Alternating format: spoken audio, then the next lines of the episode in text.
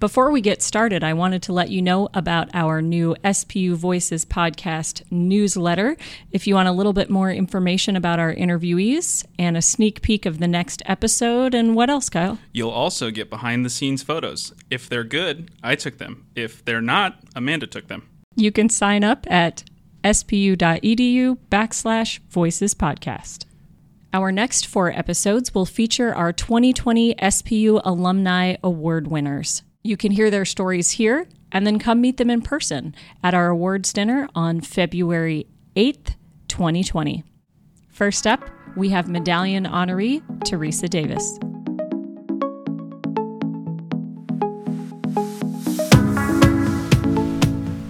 This episode, we talk with Terresa Davis. She and her husband own five of Seattle's iconic restaurants. And did you know their first restaurant started with a school project here at SPU?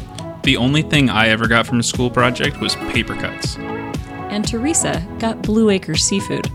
Has a school project ever changed the course of your life? Have you ever taken control of your own identity?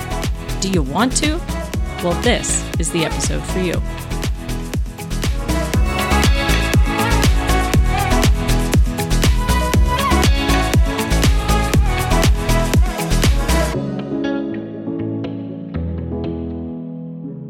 Terresa Davis received her accounting degree from SPU in 2007. She and her husband are the masterminds behind incredible Seattle restaurants, including Blueacre Seafood, Steelhead Diner, Orfeo, Zane and Wylie's, and Tempesta Coffee and Doughnuts. While Kevin runs the kitchen, Terresa handles the business side of their culinary empire. She's an accountant, a lawyer, a dedicated mother of four, a kung fu student, and an orange belt in Kenpo karate. Somewhere between management training sessions, kiddos, and martial arts, she found just a few minutes to chat with us.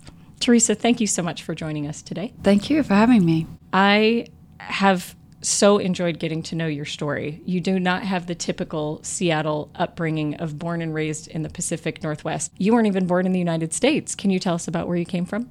Uh, sure. I was born and raised in uh, South Australia in a small town called Mount Gambier. And then I, when I was a teenager, 15, I moved to one of Australia's larger cities called Adelaide, which is where I met my American husband, Kevin. How did you two make your way to the States? So we, uh, we're both restaurant people, been in the restaurant business since we were teenagers. We were working for an Australian company that was bringing out American chefs to an American concept called uh, it was called Bacall's, and they had a nightclub called Bogey, so it was Bogey and Bacall's. We worked there for a year or so, and then Kevin, my husband, was offered the position of executive chef at a um, a New Orleans restaurant called Arnaud's, which is a fairly famous Creole institution in the French Quarter in New Orleans. He was the first American chef at that restaurant. Previously, they had only had French chefs, and it was an opportunity too good to pass up. Even though he he loved Australia, and so he took the position. I didn't go to America with him immediately, but it was one of those situations where as soon as he left, I realized, oh no, that was my person. uh, so I followed very shortly thereafter, and we got married when I got to the states. So how old were you when you came to the states I for was, your person? You know, I was eighteen. Wow, that's a big choice Yeah. to make at 18. I know. So we've been married for uh, a long time.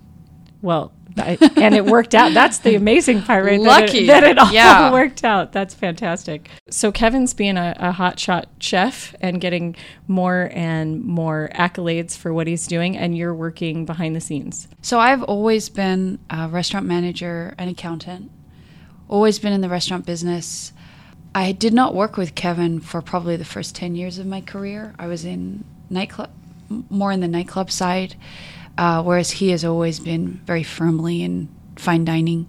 We moved from New Orleans to California, and that was when we first started working together in our first restaurant partnership. And then we moved to Seattle with a chef called Jan Birnbaum, who's fairly famous on, on the West Coast. Kevin started working for the Kimpton Group, which is a hotel group, again, prominent West Coast hot- hotel group. Then I worked with Kevin, starting our um, career together really at Oceanaire Seafood, where he was the chef, and I became the accountant. That's Um, fa- Oceanaire was the very first fancy Seattle restaurant I ever went to. Really? Yep, with a couple, two very good friends of ours here from SPU, and they got engaged. Wow. And so we splurged and put all the money we had in together and went to Oceanaire to celebrate their engagement.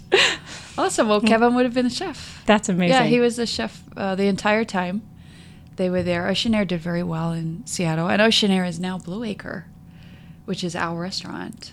Uh, we ended up taking over that restaurant um, when the Oceanaire Group folded. So you are in Seattle.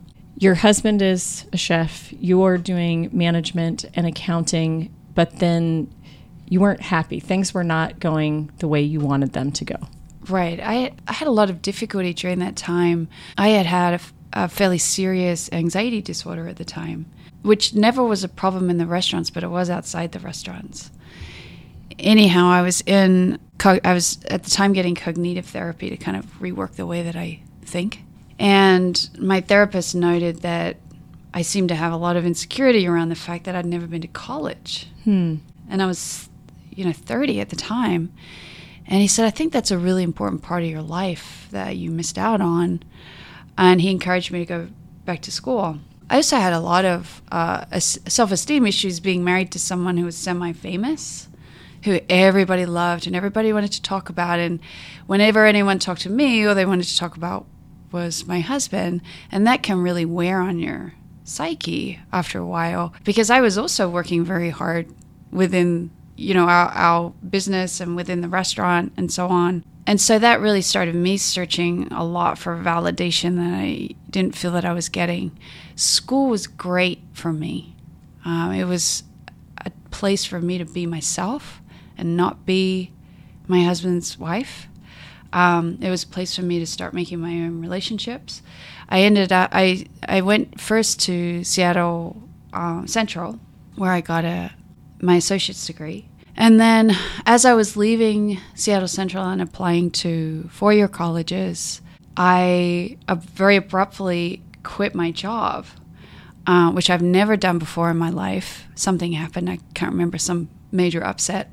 And I quit my job without having a job to go to, which was very alarming for someone dealing with a serious anxiety disorder. Um, and you gave up the one place where you didn't feel anxiety, right? Because you were saying when you're at work, yeah. So you knew what you knew something had to change, but now you gave up the one time of the day where you didn't feel that anxiety. Right. I mean, I've always felt safe at work in restaurants. I've always felt safe in the restaurant business. So around that time that I quit my job, it was actually the same day, and I was really panicking that I had done that. I was in the elevator in our condo building going home, and I looked up on the wall, and there was a post it note stuck to the inside of the elevator, and it said, Wanted secretary um, to help pay bills and write letters, I think it, it was. And I thought, hmm, I, I could do that. And it said, apply at the penthouse in my condo building. And I thought, well, you know, I could at least do that while I'm looking for a job, right? And it seemed very serendipitous that it happened to be posted at that exact moment. So I, I went to the penthouse, I knocked on the door, and the door opened, and, and I applied for the position, and I, and I got the job. And as it turned out, that gentleman was a man named Frank Haas, who was, uh, I'm, I'm not sure whether they have a board here or a foundation or what it is, but he was one of the members of Seattle Pacific University's Board, of Trustees, yeah. yeah. And at that exact time, of course, I was looking for a four year school, and he said, You have to go to SPU. Now, I didn't know anything about SPU, it wasn't on my list of schools. You know, it's a smaller school, it's not one of the mainstream options that people normally talk about. And I wasn't really interested. You know, I had my sights set on UW, I wanted to go to business school there. But he absolutely persisted. Every time I saw him, I said, Have you filled in the application? Have you filled in the application? They're, they're, you know, we're waiting for it. You have to go to this school. Um, and I avoided him for a while. And then finally, I was like, I'm going to have to apply to this school because I can't bear to see him again if I haven't done it. So I looked at the application process, and it was literally like a 40 hour job. I mean, I had to write like five essays and write a statement of faith, which I didn't even understand. But I did it. I put in the time. I spent like 40 hours, you know, applying to the school that I, that I wasn't interested in going to. And then they accepted me and, and actually gave me a very generous scholarship offer. Um, but I also got another scholarship offer at, at another school. I was going to go to the other school, but something in me made me come to the orientation. I think fear of Frank asking me had I been to the orientation. I can't go home unless I go to the orientation. Yeah. So I came to the orientation at SPU, and it really was a, a day that I actually remember very clearly in my mind. It was a memorable experience because I had never been to a place where everyone was so nice to me. From the moment I hopped off the bus, it was like stepping into a movie. It's so beautiful here. Uh, the campus is so beautiful, but but more striking than that was how friendly and hospitable. I mean, I'm in the hospitality business. I know hospitality when I see it, and I've never been treated so well by everybody. I actually had one particular moment where I was uh, there was a, a girl who was leading us around that day. She was a tour leader or something, and I had forgotten my lunch pass that I needed to get into the cafeteria and get you know a free lunch or something. And everyone was piling into the cafeteria, and I at the time had really bad anxiety. And I turned around and I said to her, I forgot my lunch pass. And it was kind of the end of my world because I didn't know where to go from there. And she just instantly handed me hers. And she said, Have mine. And I said, But what are you going to do? And she said, I don't care. And it was a moment that I just remembered as like a random act of kindness that really stuck with me. And even though this other school was my first choice and it was closer to my house, something in me told me that I should come to SPU because of that whole experience. So I did. And uh, my whole experience here was like that. Was that positive? And I know you made some great relationships with professors. One in particular that you've mentioned to me before is Jeff Van Duzer, who ended up being the provost then for a number of years, and who was a lawyer. And you had some other professors who were lawyers, and that led to a whole nother journey for you. It did. I had so I had three people. There was a, a business professor called Jim Rand, um, who I don't believe is here any longer. He really, a lot of his teaching was really stayed with me, and I think pushed me into actually entering business. A lot of people go to business school but don't open businesses. A lot of the teachers I came into contact with here really spurred me to action, to actual action, which I think has got to be the most important thing in a business school. Legally, uh, I had two professors. I was a TA for a professor called Grant Learned, who was um, my business law professor, and then Jeff Van Duzer taught ethics at the time. Two subjects that I loved so much, I realized that I should probably go to law school. And I did go to law school, mostly because of those two.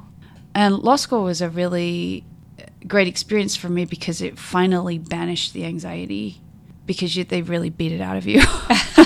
You have no can't, choice. Yeah, you can't have anxiety in law school. Mm. Well, and it has to put to rest forever the idea that I'm not good enough because I didn't go to college, because now you have college and you have a law degree. Like that has to help with that identity piece. True. Yeah, it really, that was a lot of closure on that. And since getting those degrees and graduating law school, I have, I no longer search for that validation. I mean, it really was what I, ne- I think the therapist actually nailed it when he suggested that. The whole, ex- you know, the whole experience definitely finished that searching chapter.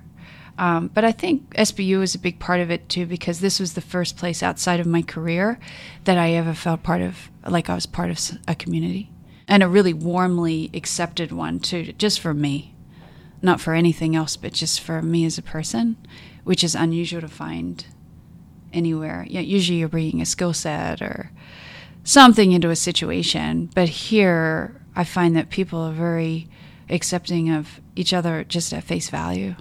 I also know from our previous conversations that there's a faith piece that, that kind of fell into place during your time at SPU and into law school as well. Mm. Yeah, I was brought up, I was brought up fairly religiously, but like most people, I left the church as a teenager. I didn't return to church when I was at SPU. But what I reconnected with at SPU was that constant reminder of faith. They talk about faith a lot in the classrooms, which is startling at first when you're not used to it and when you're not attending church. And I liked it.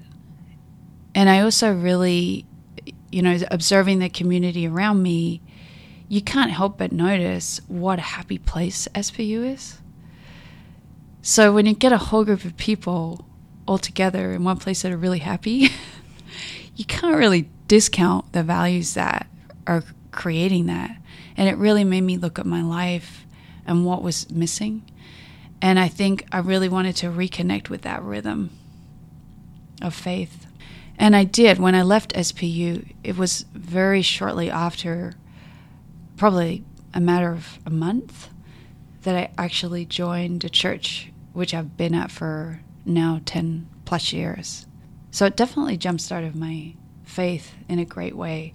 Having so many people that were so admirable who were Christians around me was really powerful.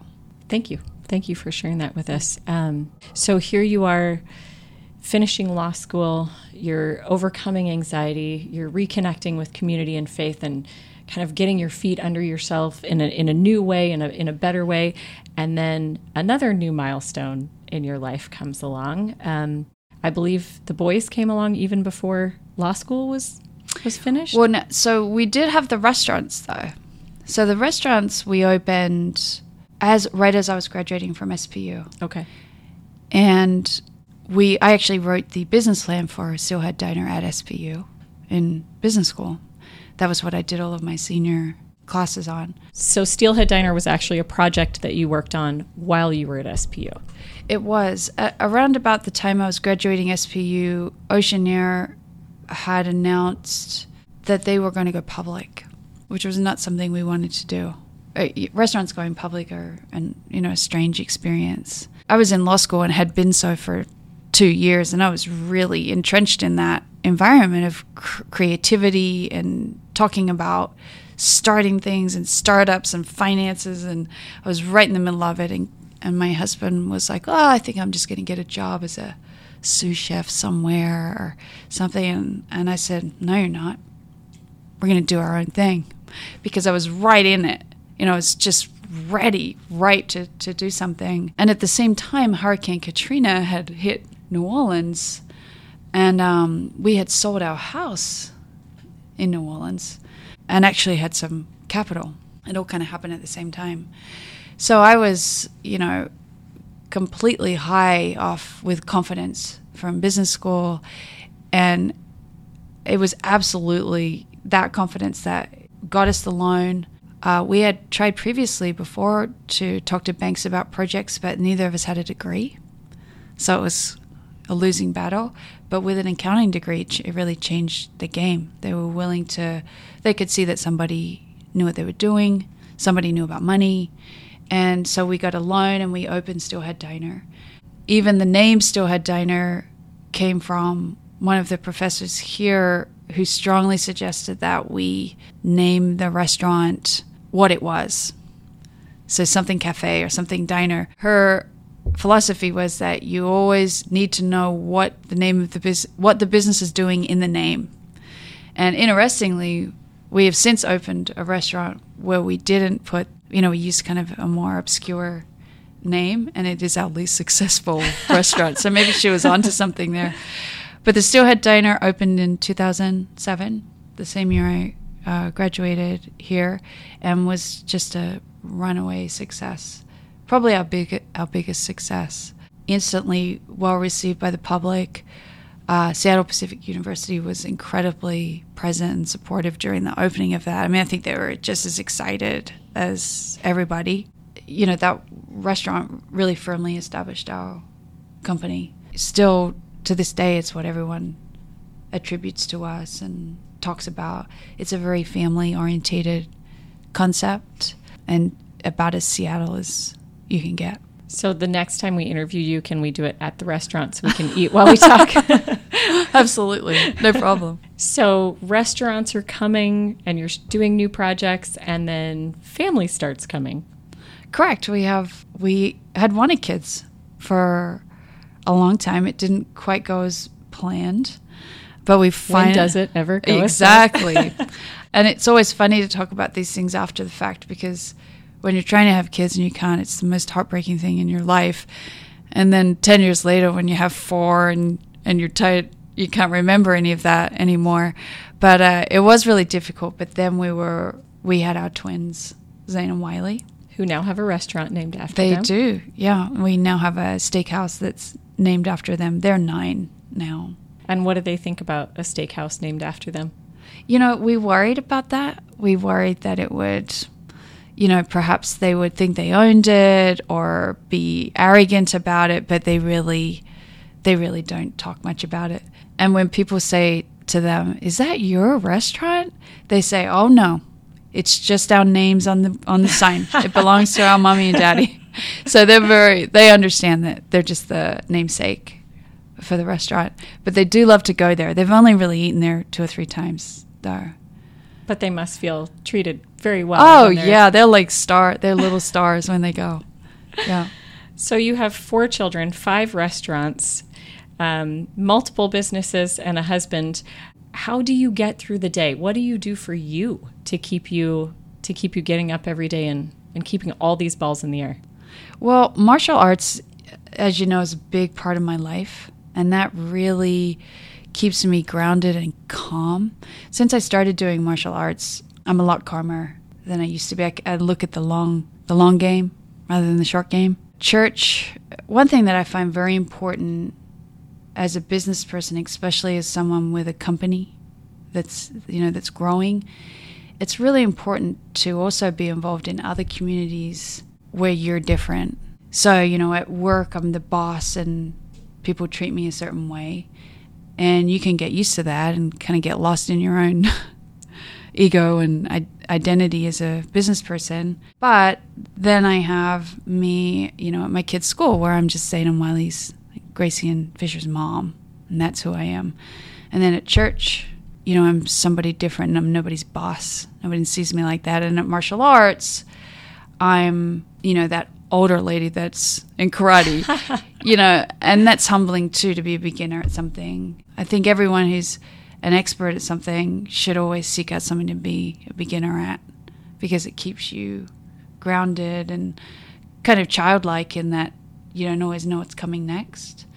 Um, keeps life interesting anyway. And reminds you of the empathy of when you're working with someone where you are the Right. expert. It reminds you how it feels to to not understand everything that's happening. Yeah. for sure. So I think, you know, my secret is definitely church is a big thing for me. Every Sunday being reminded that there is a absolutely gigantic picture um, that you're just a really tiny part of.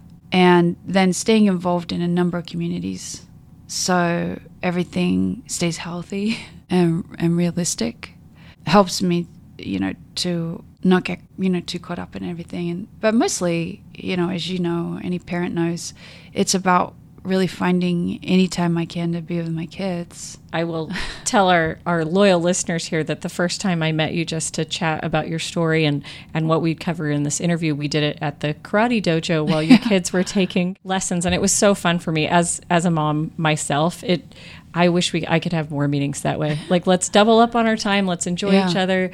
And of course it was so fun to to have your children sitting on either side of me drawing and playing with nunchucks while we're talking. Like it actually is a better conversation for me too. So I, I wish more people could could learn to mingle parts of their lives together in that way and not be afraid to do that because you are you're multiple people all the time everywhere you go. Right. So you might as well bring that to the table.